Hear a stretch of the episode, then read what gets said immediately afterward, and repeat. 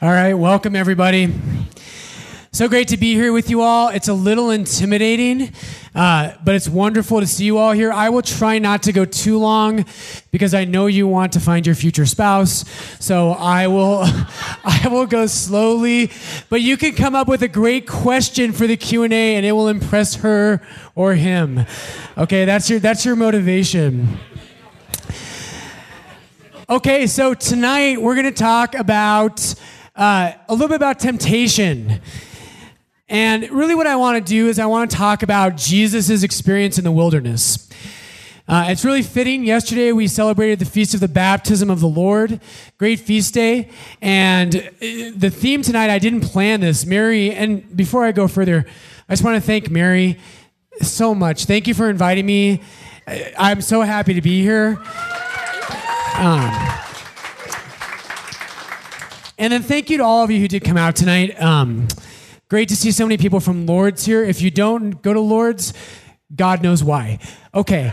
Um, I also want to thank, hey, if, if, anybody's here tonight, if you're not a Catholic, if a friend dragged you, or maybe you haven't been into your faith, maybe you're falling away, thank you for coming. We hope you have a great time tonight uh, and just enjoy the talk and enjoy some uh, time with other Christians. So, we're going to talk about Jesus and his temptations in Matthew chapter 4. It's also in Luke chapter 4.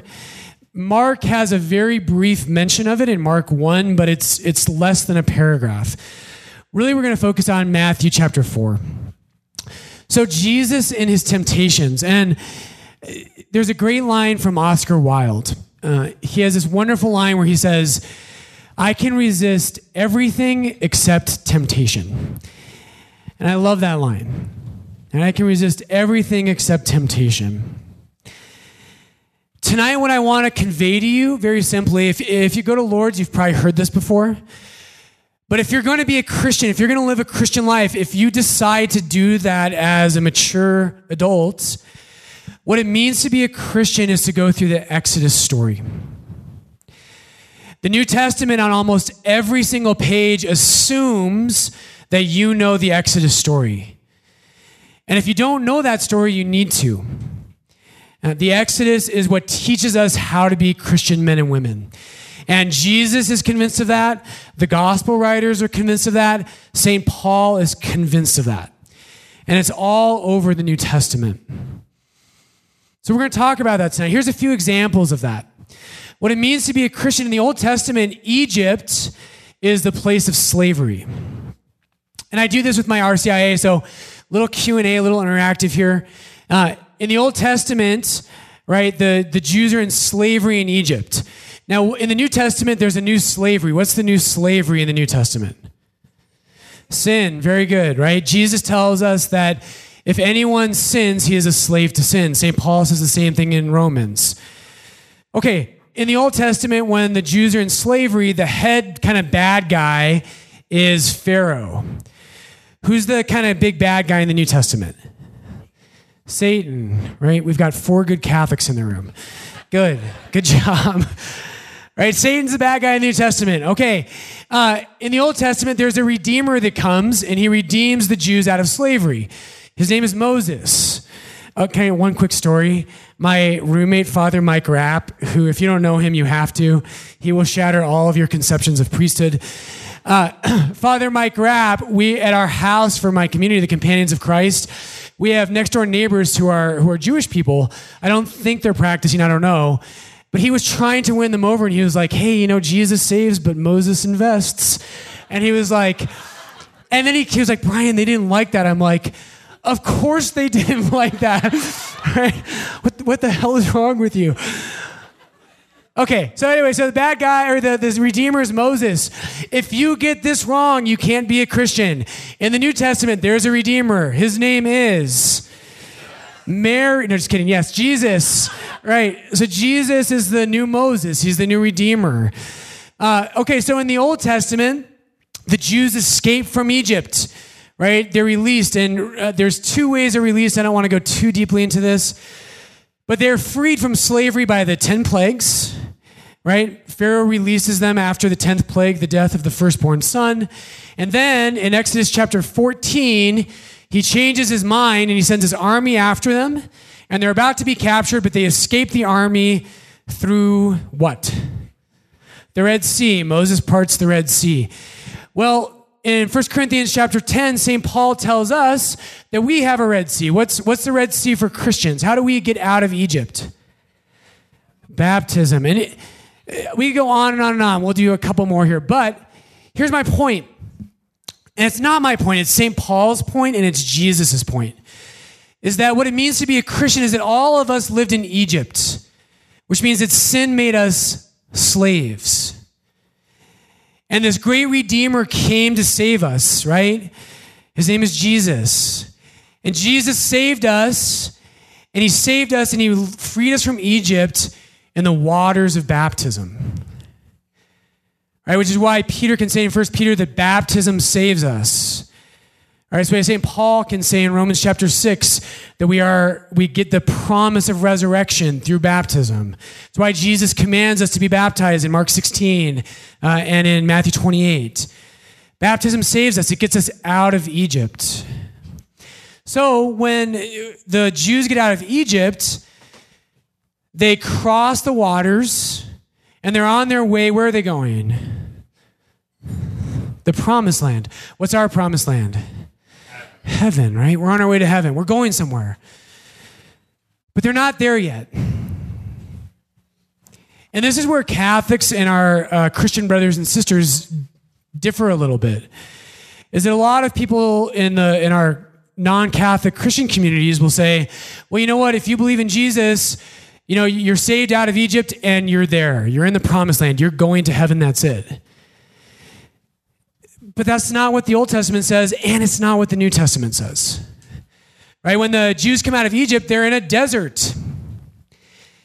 And they spend 40 years in that desert. And here's, I have really good news for you tonight. The Christian life is a desert that's going to last your whole miserable little life. Amen. I this is why people don't go to Lord's. 40 years in the desert, but that's but that's in the Bible. That is a generation is 40 years. And if you're really living the Christian life, oftentimes it feels like a desert. And if you haven't encountered that, you you might be new. And it's it's a hundred and it's a thousand percent worth it. But it's not easy. And if you've been walking with Jesus, you know that sometimes it's like a desert. Okay, so what does this have to do with what we want to talk about tonight? Here's what I want to talk about is that eh, Jesus, one of the best lines, one of my favorite lines in the New Testament is from Romans 117. In Romans 1:17, St. Paul says this. He says, he says, in the gospel, right, in the, the, the good news of our salvation, the righteousness of God is revealed. It's a complex line. He says, God's righteousness is revealed. It's, it's manifested. It's, it's unveiled. He actually uses that word apocalyptai, apocalypse. The word apocalypse means an unveiling. I had a, gal in RCIA years ago that when she found out that that word apocalypse means it's when a bride removes her veil at a wedding. And the, the book of Revelation is about the church, and it's the unveiling of the bride. But anyway, this, this girl, Shannon in RCIA, she said, Father Brian, when you do my wedding and my dad removes my veil, you will announce the apocalypse of Shannon. okay, anyway, so there's a revelation. And so St. Paul tells us that in the gospel, God's righteousness is revealed. And he has this weird phrase. He says, ek ekpisteos es pistein in the Greek, which means from faith for faith. And that's what we're going to talk about tonight. What St. Paul means by that is, is simply this, and let me tell you a story when you're going to do something difficult in your life, don't you want someone else to go first? That means yes. Yes, you do. right? I always want that. If I have something difficult that I have to face in my life, it helps so much to have someone you love, someone you trust, who goes before you. Now, I'm a middle child. Uh, I know, team psychological disorder.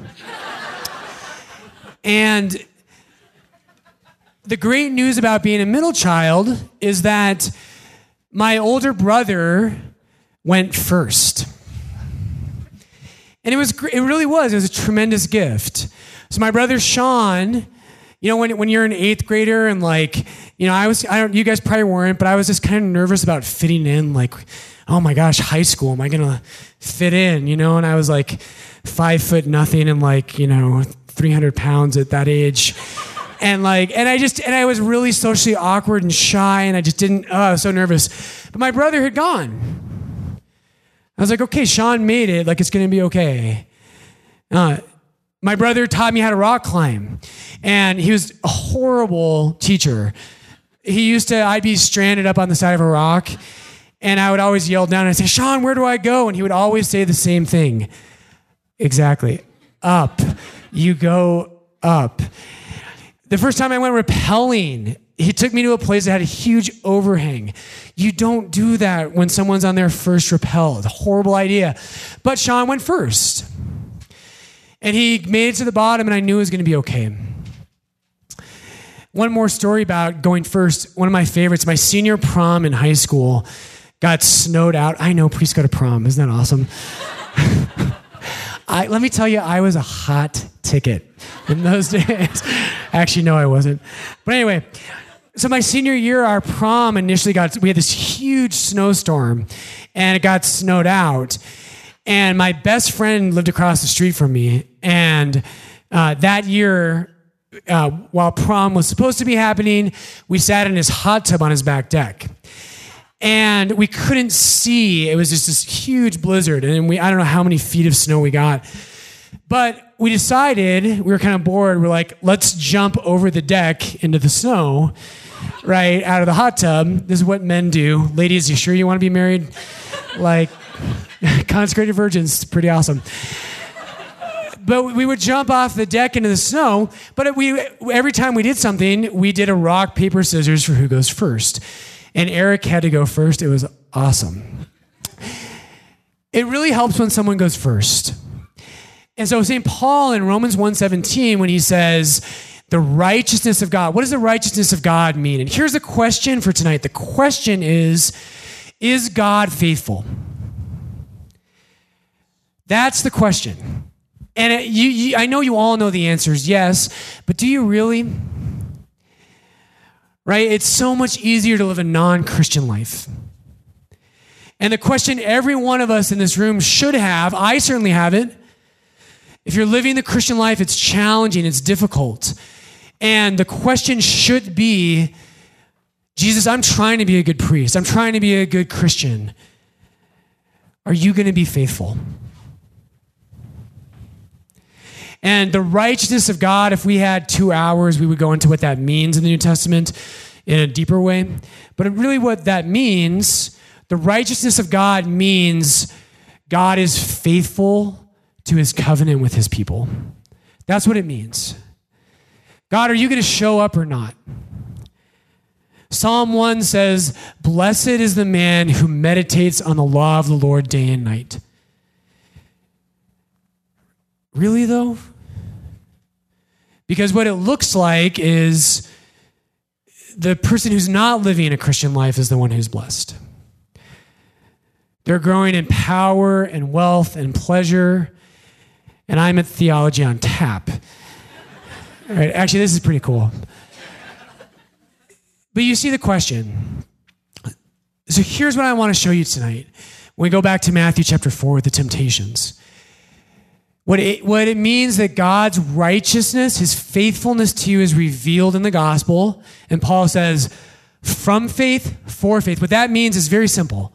All it means is that because Jesus was faithful, that means that I can be faithful because he went first. And he showed me in his life of faithfulness, In Greek, the word faith, pistis, it can mean faith as we think of it, believing in God, but it equally means faithfulness. And so, my faithfulness as a Christian and my struggle to be faithful, to face my temptations, is possible because Jesus showed me first that he is faithful. Okay, I have two minutes left on this talk. No, just kidding. So let's break this out just a little bit.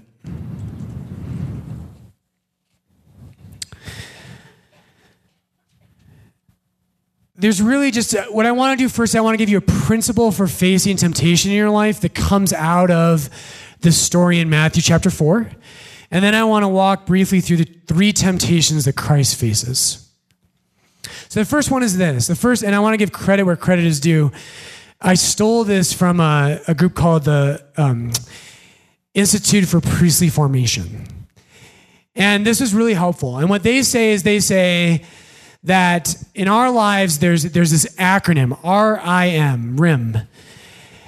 And what that breaks into is relationship, identity, mission.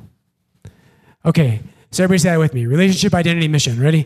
Relationship, identity, mission. Okay. That's the way our lives are meant to flow. Your identity is hugely important. Right? So when I meet with people all the time, the struggles that you and I face are about our identities. Am I really loved? Am I really lovable? Do I really have a purpose? Who am I? And we do a great job of faking it that we're like, I know who I am. I'm really cool, right? I'm the really beautiful one. I'm the really smart one. I'm the really intelligent one. But almost all of us really doubt those things at some point in our life. So in Jesus' temptation, yesterday was the feast of the baptism of the Lord. And it's so perfect. God is so good the way this talk providentially worked out is that what happens so oftentimes in our life is we think that our mission is our identity. Right? We think that the things we do tell us who we are, and that's a lie. It's so easy to think, right? And I'm, I'm tempted by this. I am tempted to think I am only, I am so good as my sermons are. I am only as good as, I, as my success and my mission is. And then when we fail in that, right, when things collapse, then the natural conclusion that we make in our minds is if my mission didn't go well, that means that I am not good. My identity is not good. And then, right, we, we do it backwards. We go, we make it MIR. Our mission fails, therefore my identity is not good, and therefore God can't really love me.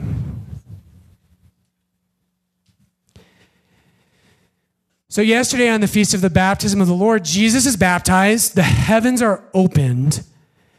And the last verse of chapter 3 in Matthew's Gospel, Matthew 3 17, God speaks from heaven. He says, This is my beloved Son, with whom I am, whom I am well pleased.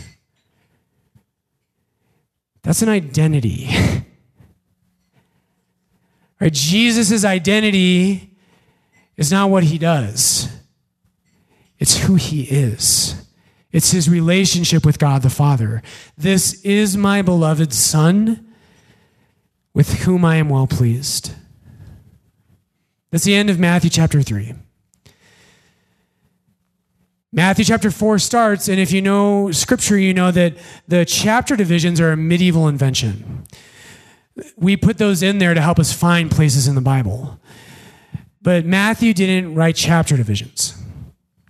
So it goes into chapter 4, and Jesus is led into the wilderness Jesus was led up by the Spirit into the wilderness to be tempted by the devil. And he fasted 40 days and 40 nights, and afterwards he was hungry.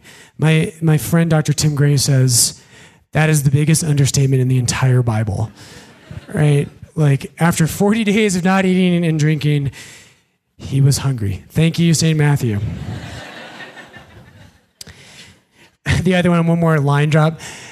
Curtis, I've been privileged to know Curtis Martin, and Curtis, one time I said something like that, and he goes, he goes, Father Brian, um, you know, you really shouldn't name drop. Pope Francis told me that. I was like, okay. If you haven't gotten that, give it a minute, you'll get it. So here, but here's what I want to get to. So identity, right? Our identity comes from our relationship, and God came to make us sons and daughters. Right? He came to make you a beloved son, a beloved daughter. The day you were baptized, God looked down from heaven and he said, Behold, this is my beloved daughter with whom I am well pleased. And that's who you are. That's who you are. You are not an accountant, right? You are not someone who's employed by the Archdiocese of Denver. You are a beloved daughter or a beloved son. And if you start doubting that, if you put your identity in something else, you will find tremendous heartbreak and tragedy in your life. The only thing that's worthy of you is your, is your relationship with God the Father. I am not, my identity in its deepest level is not that I'm a priest, it's that I am a baptized Christian, which makes me a son of God the Father. That's who I am. So Satan tempts Jesus three times. And the first thing he says is he says, If you are the Son of God, command this stone to be turned into bread. Right? For it is written, um, and I'm blanking here. I promise I know scripture. Man,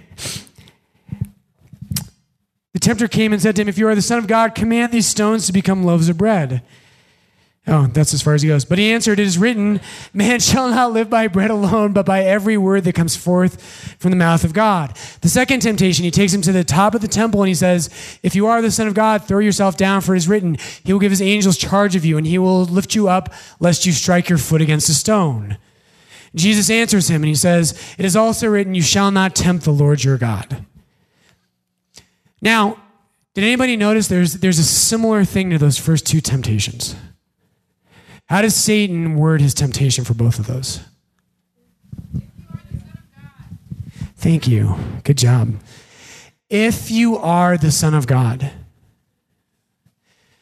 So, Satan, look at how he tempts Jesus. The last verse of chapter 3 says, God speaks from heaven and says, You are my beloved Son with whom I am well pleased. And the first thing Satan goes after is that identity. If you really are the Son of God, turn this stone into a loaf of bread. If you really are the Son of God, cast yourself down, put God to the test. And if you pay attention to the voice of the evil one in your life, he says the same thing to you. All right, and he's going to say to you, if you really are the daughter of God, if you really are the Son of God, you wouldn't have committed that sin. If you really are the Son of God, right, you would be a much more impressive Christian than you are. This is how Satan works. He goes after our identity. R I M. Okay, so the first two temptations, Satan says that. If you are the Son of God. The third one, he takes him to the highest mountain in the region. And it says a very high mountain. And he shows him all the kingdoms of the world. And Satan says to him, If you are, or he doesn't say if you are that time, he says, All of these I will give to you if you bow down and worship me. And Jesus again quotes from Deuteronomy 6:13 and he says, "You shall love the Lord your God and him alone shall you worship." Okay, so what does this have to do with us? The desert, the time that Jesus spends, he spends 40 days and 40 nights. The number 40 in the Bible becomes in 40 years is a lifetime. It's a generation in the Bible. If you're going to be a Christian, what it means is it means you've left Egypt. Egypt is the world. If you want to be like everybody else and you're still living a life like everyone else, you have not yet left Egypt and you haven't actually yet tasted what it means to be a Christian. You have to leave Egypt. You have to be different. And that first temptation to turn this stone into a loaf of bread, what it does, if you read the context of that, it's from Exodus 16, where God bring, rains down manna from heaven. And what happens in that chapter is that the Jews run out of food. And here's, here's the lesson of this. In the same chapter, God gives us the manna from heaven. Here's the lesson from that. If you go to Mass and you receive the Eucharist, but God waits to give the manna to the Jews until they've run out of worldly food. If you are living for pleasure and power and pride and all the things the world does, you'll never appreciate the Eucharist. The Eucharist is the food for those who have left Egypt. And if you've left Egypt, the Eucharist will transform your life. But if you haven't, you're going to do what the Jews do in Exodus 16. And what they do is they say, they get hungry and they say, you know what, we want to go back to Egypt. And they say, we had food there. And so it's a funny thing. They say, they remember they had flesh pots. They said, we had flesh pots back in Egypt. And they talk about onions and leeks. You know, I'd choose a different menu, but that's what they longed for. So I have days, and here's the first temptation if you're a Christian, if you've left Egypt, you've been baptized, you're walking, you're following Christ, the first temptation all of us have is to go back to Egypt. I call these my flesh pots of Egypt days, literally. And what I mean by that is I just, it's too hard to be a Christian. I'm hungry. And it's too hard. And I'm in this desert. And I'm like, you know what, Lord? And, and if you go to Lord's, you know this. If you don't go to Lord's, you might be scandalized by me tonight. I'm sorry. I'll pray for you. Um, but but the days where I'm like, it's too hard to be a priest. It's too hard. It's too much. I can't give anymore. My flesh pot of Egypt days, I just say, Jesus, I love you, but I'm moving to Telluride and I'm going to date a beautiful woman and have a dog.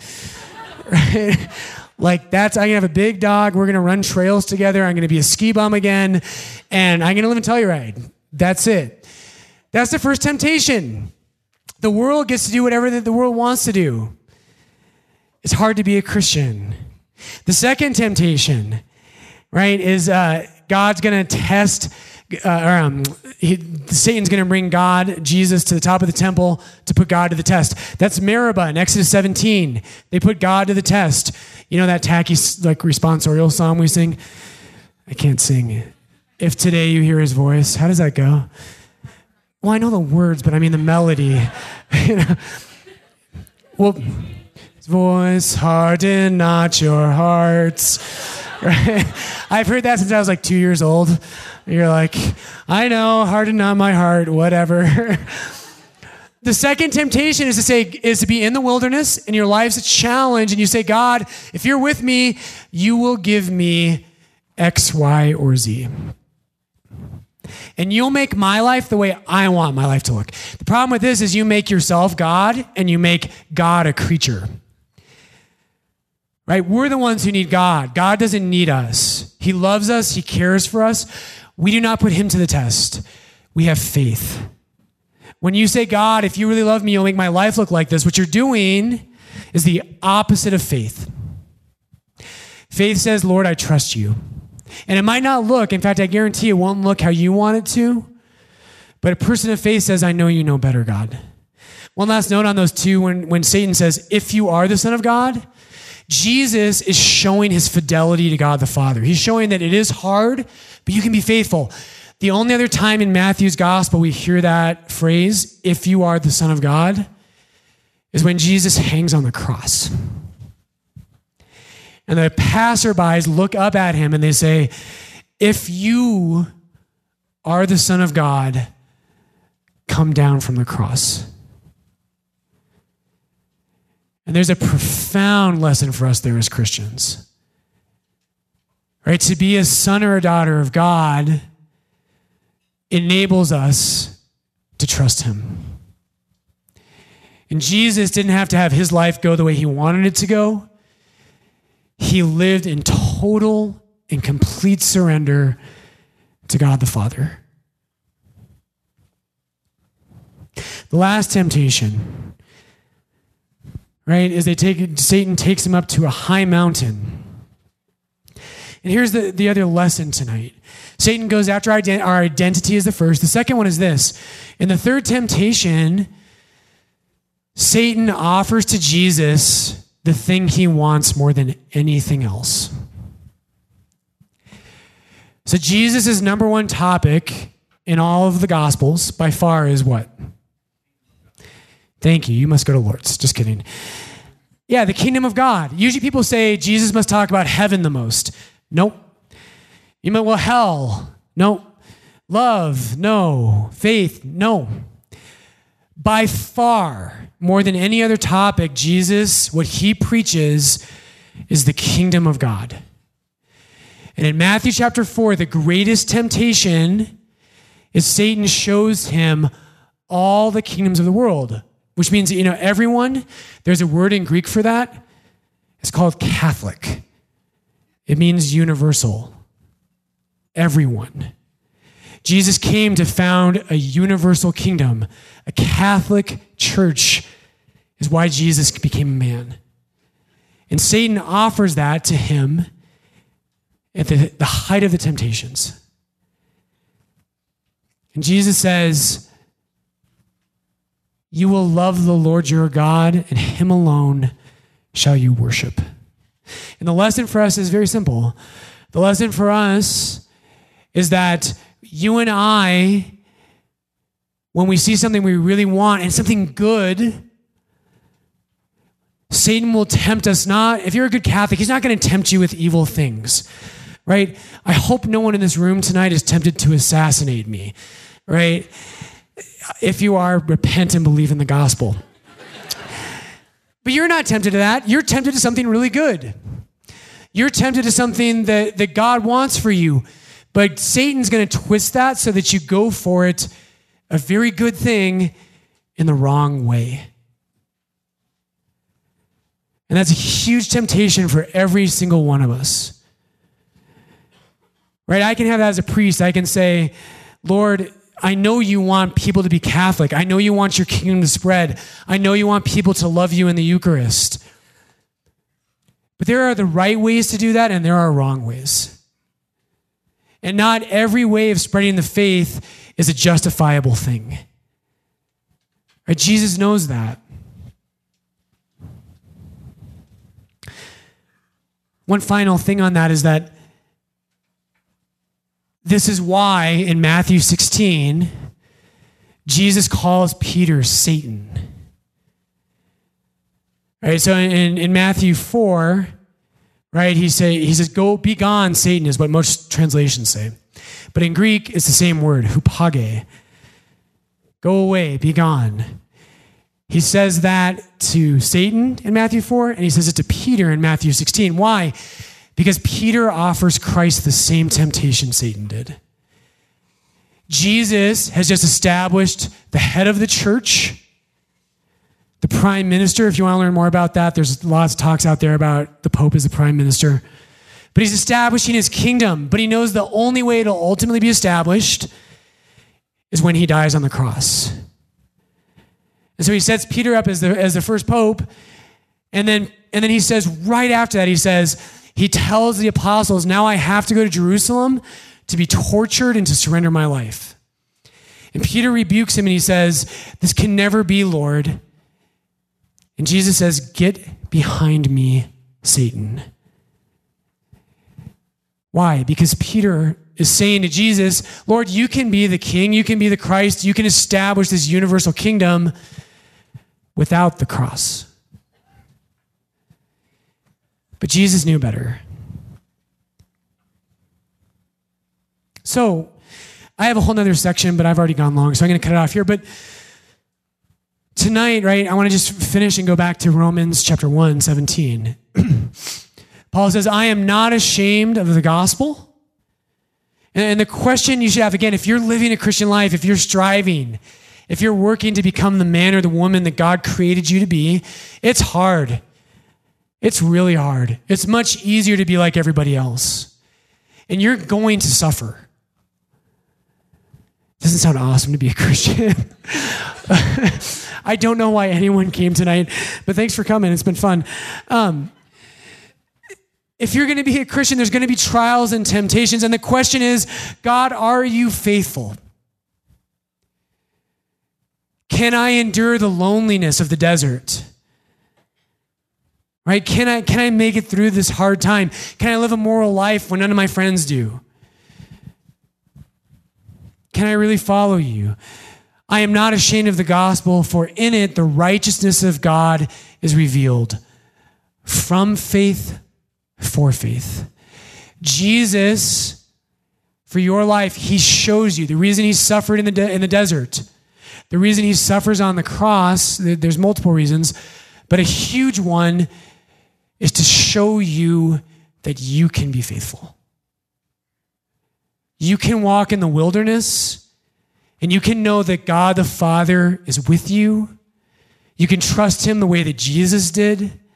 You can face trials and temptations and sufferings as long as you have that deep faith in God. Let me leave you tonight. We'll do Q&A, but let me leave you with a quote from Origen. Origen says this, and he's talking about the same theme. He's talking about the Christian life as the Exodus. He says this He says, Do not be afraid of the loneliness of the desert. And let me just insert one comment there. I am afraid of the loneliness of the desert. The biggest fear in my life is that I will not be loved and that I'll be alone. And I know it's yours too. That's my biggest fear. And I'm scared to leave Egypt because what if I'm alone in the desert? Do not be afraid of the loneliness of the desert. For when you live in tents of this kind, or the Jews lived in tents, the manna from heaven will come and you will eat the bread of angels. Just get started and do not, as we said, let the loneliness of the desert frighten you. God our Father, we bless you and praise you. I thank you for my brothers and sisters. Jesus, we, I pray for all of them. I pray that they may know their identity they have in you, that they are sons and daughters, that they are loved, and that they will never listen to the evil one when he attacks that. I pray that they would resist the temptation to seek good things in the wrong way. But Jesus, I pray that all of us would have the faith to leave Egypt, to not be scared of that loneliness, and to follow you into the desert. We entrust our lives, our faith to you through the prayers of Our Lady. Hail Mary, full of grace, the Lord is with thee. Blessed art thou among women. Blessed is the fruit of thy womb, Jesus. Holy Mary, Mother of God, pray for us sinners, now and at the hour of our death. Amen. In the name of the Father, the Son, and the Holy Spirit. Thanks, everybody.